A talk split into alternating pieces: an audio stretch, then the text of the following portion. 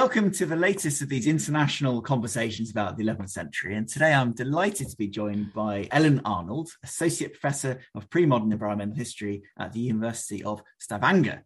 Ellen has written books, well, written widely actually, on environmental history, a book on the Ardennes, uh, Rivers and Gregory of Tours. Welcome, Ellen, to the podcast. Hi, thank you so much for including me, Charles. So today we're going to be talking about somebody who listeners may not have heard of actually, or, or maybe they have, uh, Lambert of Saint Omer, uh, and a book he wrote called the Liber Floridus. So I, I wondered, Ellen, can we just start off by saying who was Lambert and, and what was his, his Liber Floridus? Well, it's interesting because it's very hard to answer that first question. Like so many uh, medieval writings, the Liber Floridus um, contains very little information about authorship. We know about Lambert only from his own book. Uh, Lambert was a canon at the House of St. Mary's at Saint Omer, which is near the monastery of Saint Bertin, but he was not connected to that monastery. We know his name and we know a little bit about his family background from a genealogical table that he put in to the back of his book showing his his ancestry and also from a potentially self portrait that he drew of himself in the book as well. It's an interesting example of knowing more about the person from what they write than from biographical details. And I'll talk a bit more about that in a few minutes. But we basically know about him because of his writing of the Liber Floridus, which is one of the very early comprehensive encyclopedias of human knowledge post Isidore of Seville. And it's a just gargantuan piece of assemblage of natural, historical, religious, and scientific knowledge all in one place by a single author. What's remarkable is that we appear to also have his autograph manuscript, the one that he himself labored over for multiple decades at this intersection of the 11th and 12th centuries when so much of the world was changing. And we get this encyclopedia of everything that people know from the pen of one person and the mind of one person. So I mean, this is kind of fascinating. Is it was it kind of a kind of personal project for him? I mean, do we know why he wrote it, or just got to guess? I guess from from the content again. It does appear to have been a very personal project. It took him basically his entire adult life. We suspect, based on the extensive codicological and paleographical work that many um, scholars, but especially Albert Derolez, have done, that it was finished around 1120 or 1121. But what's kind of fascinating is you can actually see his handwriting change over time and you can see and this is what's so amazing about the work that the paleographers and codicologists have put into the manuscript. You can actually see him rearranging and rewriting and erasing and writing over. And it does appear to have been his own personal project. So like a kind There's, of massive scrapbook or a, a bit more than that though. yes. But, yes. No like um they're they're not called scrapbooks. What are they? Chapbooks? Yeah, chapbooks. Yeah. Yes, where he's taking down because it appears that he had access at various times to a whole bunch of different books, but not permanent access. And so it can also be a little like other books of flowers, which is what the Liber Florilegium is. It's a little book of flowers. Mm. That it's the parts of things that he read that he found worth remembering and keeping to hand. And so while he's creating a giant reference book, it's not entirely clear whether he meant it for, meant for it to be referenced by anyone except himself and his students. That it was in fact a compilation of the important bits of the things that he read that he wanted to be able to reread and consult and lay hand to one of the things we might come back to is it's heavily illustrated, right? And I mean, he yes. he, he, he, did all those drawings himself, or yes, that is the best guess. There's still some argument about all of this, of course, since it's uh, such a remarkable one of a kind manuscript, and since it's not connected to a a clear biography, it's even more tricky to figure him out than Um, I was listening to the other podcasts, than Monica Green's um, attempt, kind of, and other scholars' attempt to figure out who Constantine the African was. He's at least mentioned by other people. Lambert's not. His manuscript is copied by other people, but he doesn't appear in other documents. But we believe that he did do his own illustrations.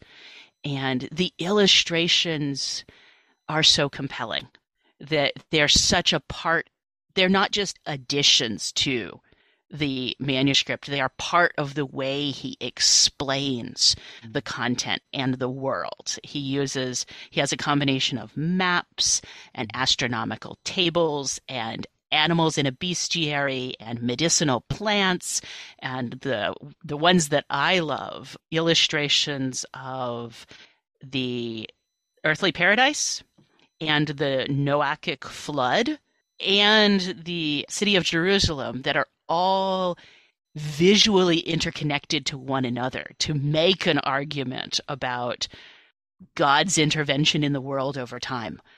And the images become part of this this story that Lambert is telling about how people got to the 1100s and what might be coming next. So how how people got to the crazy events of the 11th century that Lambert lived through, the Crusades, the Con- the Norman conquest, the um, radical sort of transformation of what the world was.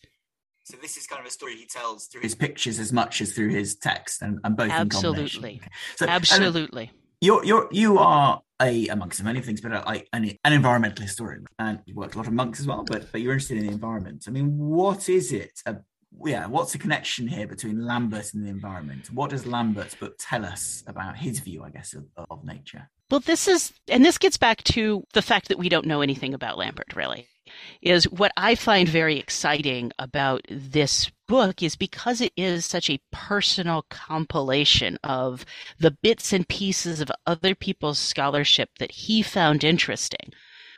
I feel like this gives us a way to step into what was important to Lambert. A canon living in Flanders, living in Saint Omer, in at this turn of this very pivotal century what he chose to copy shows us what he was reading, shows us what he was interested in, a bit like what Ginzburg does with Menocchio in The Cheese and the Worms. That by looking at what he chooses to give attention to, we can start to reconstruct his mental world and then using the skills of environmental historians and material culture scholars, we can start to actually reconstruct the world he actually lived in. And by putting those pieces together, what were rivers like? What would the river, uh, the river Ah that he lives on, what would that river have been like in the 11th century? What would the riverscape have looked like? What would Saint Omer have looked like? And then we look at the ways that he incorporates imaginary rivers and the biblical rivers of paradise and a section building on Bede and Nennius of the wonders of Britain and his attention to miraculous waters and fountains and springs that we can start to more than is possible with a lot of other moments in medieval history. We can start to, I think, I hope, connect the moment he is living in with the way that he connects to abstract ideas of nature and environment. And that putting those together can help us see the complicated ways that nature and the environment were things that people didn't just physically experience, but that they mentally and emotionally and intellectually experienced. And often that they religiously experienced. Yeah, it's interesting. I mean, I know you're interested in in water, right? yeah. and I guess uh, and there's it sounds like there's a lot of water in his book too. You mentioned Noah's flood, I guess, but like all those sorts of issues and rivers, they they come into. Mm-hmm. And is that it's, this is on the illustrations, but also I guess the, in the choice of texts he uses alongside the illustration. Yes, yeah, and who he chooses to read and copy, um, and I've only focused up until now on the way that rivers appear in the text but he also includes astronomical tables and charts. He spends a lot of time thinking about calendars and the agricultural calendar. There's a fascinating part, and th- this I, I, did include in my current um, chapter discussing him. There's a fascinating part where he lays out the days of January and prognosticates almost like an American um, farmer's old farmer's almanac says, well, if the calends of January is on a Tuesday, then then this is the weather to expect for the winter. And so there's just all of these ways in which the awareness and engagement of medieval monks, not only with the intellectual knowledge of Isidore of Seville, for example, but also with the practical knowledge and folk knowledge, potentially even, of the people surrounding them.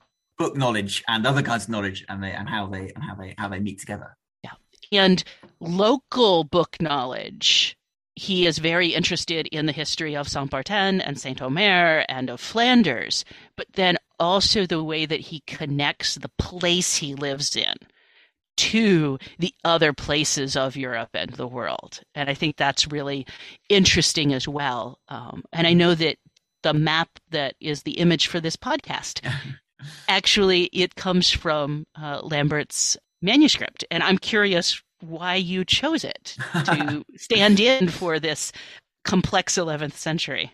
I feel I'm being interviewed now, and uh, the tables are turned. Um, but I mean, the short answer for that is um, is there are not many maps of Europe actually uh, until really usually much much later uh, in the in the indeed uh, early modern period. So Lambert's map has been described as the first map of Europe. I mean, it, it is in a way a a zoomed in section of a world map. Okay, so the world maps, as, you, everyone knows, are kind of divided into different the, the, the various uh, three parts of the of the world according to the classical tradition Lambert was working with Europe, Asia, and Africa. This Europe map he zoomed in on, onto the bit of Europe. So in a sense, it's it's not a self-standing map, but nonetheless, it's also interestingly very inclusive because it um, includes um, Spain, um, uh, including Al Andalus, although at this point it was Muslim, but for Lambert it's still part of Europe, and actually also goes through into in, into East, Eastern Europe too. So it is a very convenient image for this podcast, even though it's a little bit late because, as you said, he kind of writes it in 11, 10, 7, uh, I think the map is often dated to 11, 18. Um, but I'm arguing it's on the basis of the intellectual baggage of the 11th century is my stretch. But no, absolutely, and that's how I actually included it in my forthcoming book is the, which which really kind of stops around the year 1000 for the most part.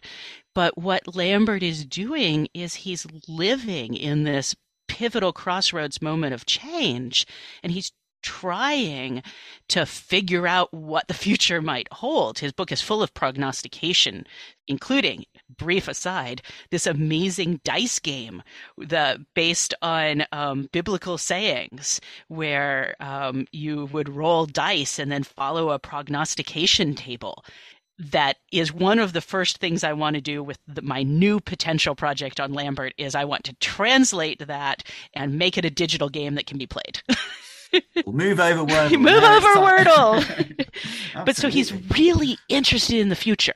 But to figure out the path of the future, he is so deeply immersed in the 11th century and the 9th century and the 6th century. And this is what so much medieval encyclopedism does, including Isidore way back when. and he uses Isidore, he uses Bede, he uses Nennius, he uses Gregory of Tours he engages with the writings of the people of the past to try to find the roadmap for what God plans for the future. He has a bestiary, he has a lapidarium, he has an herbarium, and in the same ways that those, especially by the Central Middle Ages, those bestiaries are seen as God leaving clues for and animals leaving clues for the coming of Christ, that he is so interested in what happened in the 11th century because that's how he's going to figure out the future. People are getting the impression, I hope, as to why this is such a, a, fascinating book because it's moving around time, as you've said, from future back to the sixth century and his 11th century. kind of um, yeah, kind of uh, temporal mobility, but also spatially as well. He's also interested in different in in in the area around him. In that map, actually, Cologne is one of the few places which is marked out, which is quite close to um, where he lives. But it's a yeah, he takes a global view. I mean, it's it's uh, there is a map of Europe, but there's also a map of the world. I was just going to say one thing that you said earlier about the map, it being zoomed in.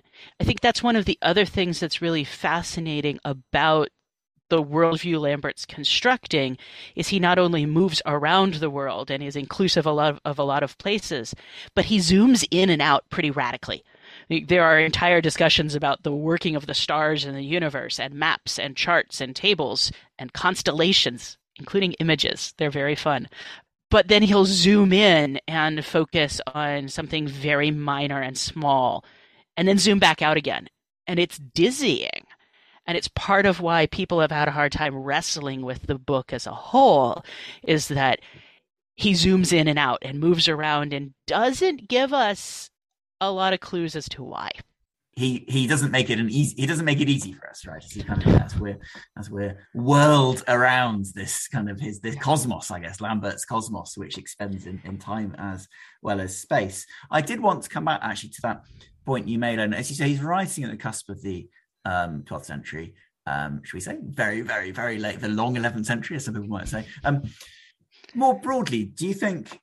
I mean, how far can we extrapolate from what he says about nature? As in, he's an individual; it's a very individual book. Can we draw wider conclusions about changes in perception of nature on on the basis of this, or is that is that, or is it just one's one person's project? That is always so hard.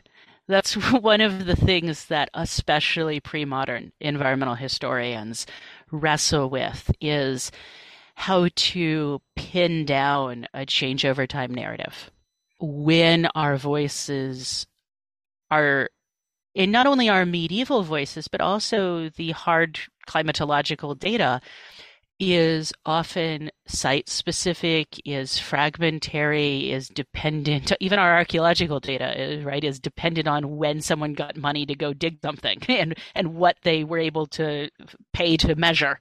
It is all a mosaic. It's all individual fragments of information, and it can be interpreted in different ways. And in fact, one of the one of the ways that I kind of imagine the Liber Floridus is as a mosaic that is a, a, bigger picture that is put together from all of these tiny little parts that he has assembled very carefully, but that also is inherently and by its nature fragmentary.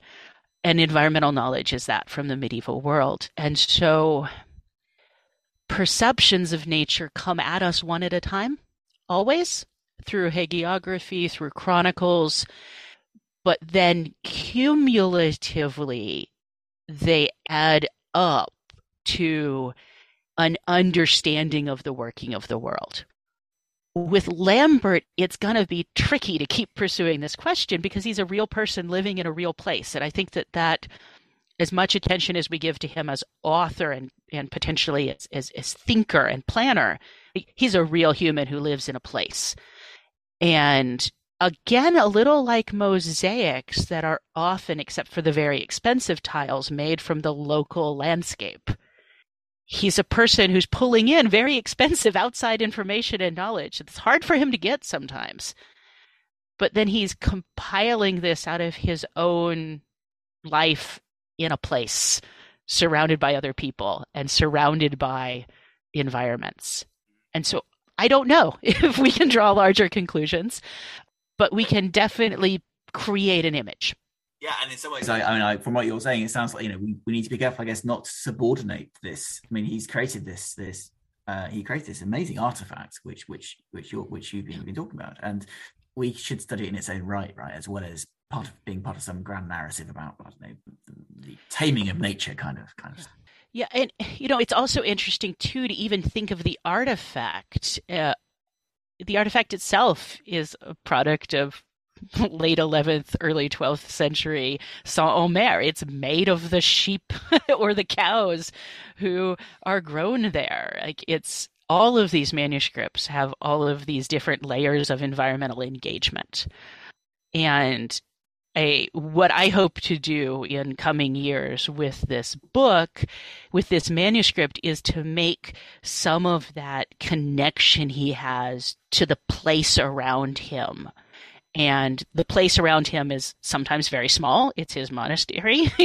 but then also the place around him is Flanders and the river system that he works in and the agricultural system that he relies on to be able to live this life of a religious canon and write on parchment and just kind of bring the world that he lived in a little more clearly into focus in addition to all of the amazing work that's been done on him as an intellect and him as an inheritor of textual traditions a life lived in a landscape kind of kind of yeah. yes and yeah. a book written in a place yeah um, this brings me actually very nicely on to the, the, next question. We're just moving away from Lambert briefly. We all write books in places, and your place has changed, right? Because you yes. have been in Ohio, and now you're in Stavanger in, in Norway.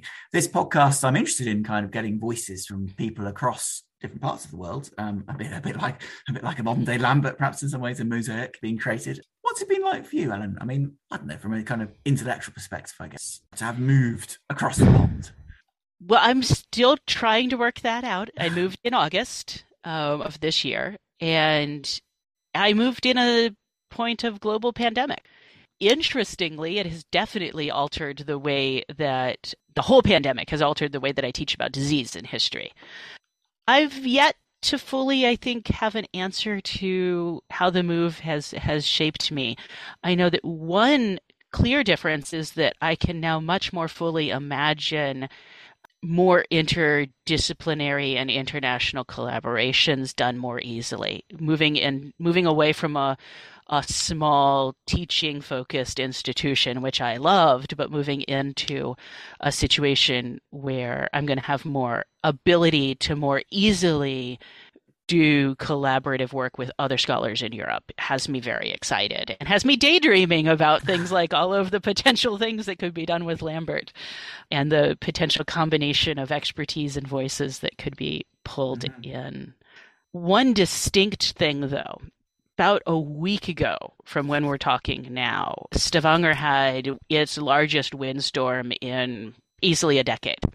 And I am incredibly lucky. We found a rental house that has a view of one of the one of the fjords of Stavanger, the Hafrsfjord, where the battle that unified Norway, the Battle of Hafrsfjord, took place. And as this windstorm is sweeping in, the lashing rain and watching the fjord turn. And this is as a water historian, this is fascinating because you get these descriptions in medieval hagiography of the, the suddenness with which a calm river or a calm inlet becomes a violent place. Watching this fjord turn into a place with whitecaps and lashing waves hitting the shore and going up on the sidewalk even and imagining being in a Viking longboat out in this harbor trying to make it back into into into shelter. It is yet another reminder of how what I what I'm thinking we can do with Lambert is part of what we do is that the places we're in shape the way that we perceive the way that people experience nature in the past. Historians often tend to privilege time over space but as, as you know as, as kind of disciplinary side effects, I guess. But yeah, space always matters, right? It's not it's not not just in geography, but for, but yeah. for historians too. So we've been talking about Lambert. Is this what you're? So this is what you're currently working on. I mean, what what are you what are you currently working? I have too many irons in the fire. Lambert is a bit of my moving into this new research position pipe dream. Um, I really have always loved teaching with his images and using him as an example in the classroom with my Rivers book that I've just finished, he becomes a big part of the final conversation about memory and the memory of place and the re- repetition of storytelling. And it got me a little hooked. And so now I kind of want to keep poking at Lambert in small doses. But my next step is actually a world history of water So I have I have an environmental water history project underway as well. So trying to kind of keep both of those um, intellectual pursuits going. A lot of juggling, but yeah, that sounds great. yes. but, well, thank you much for sparing the time. It's been really great to talk to you. Thank you so much. It was this was incredibly fun, and I really enjoy listening to the other episodes. So.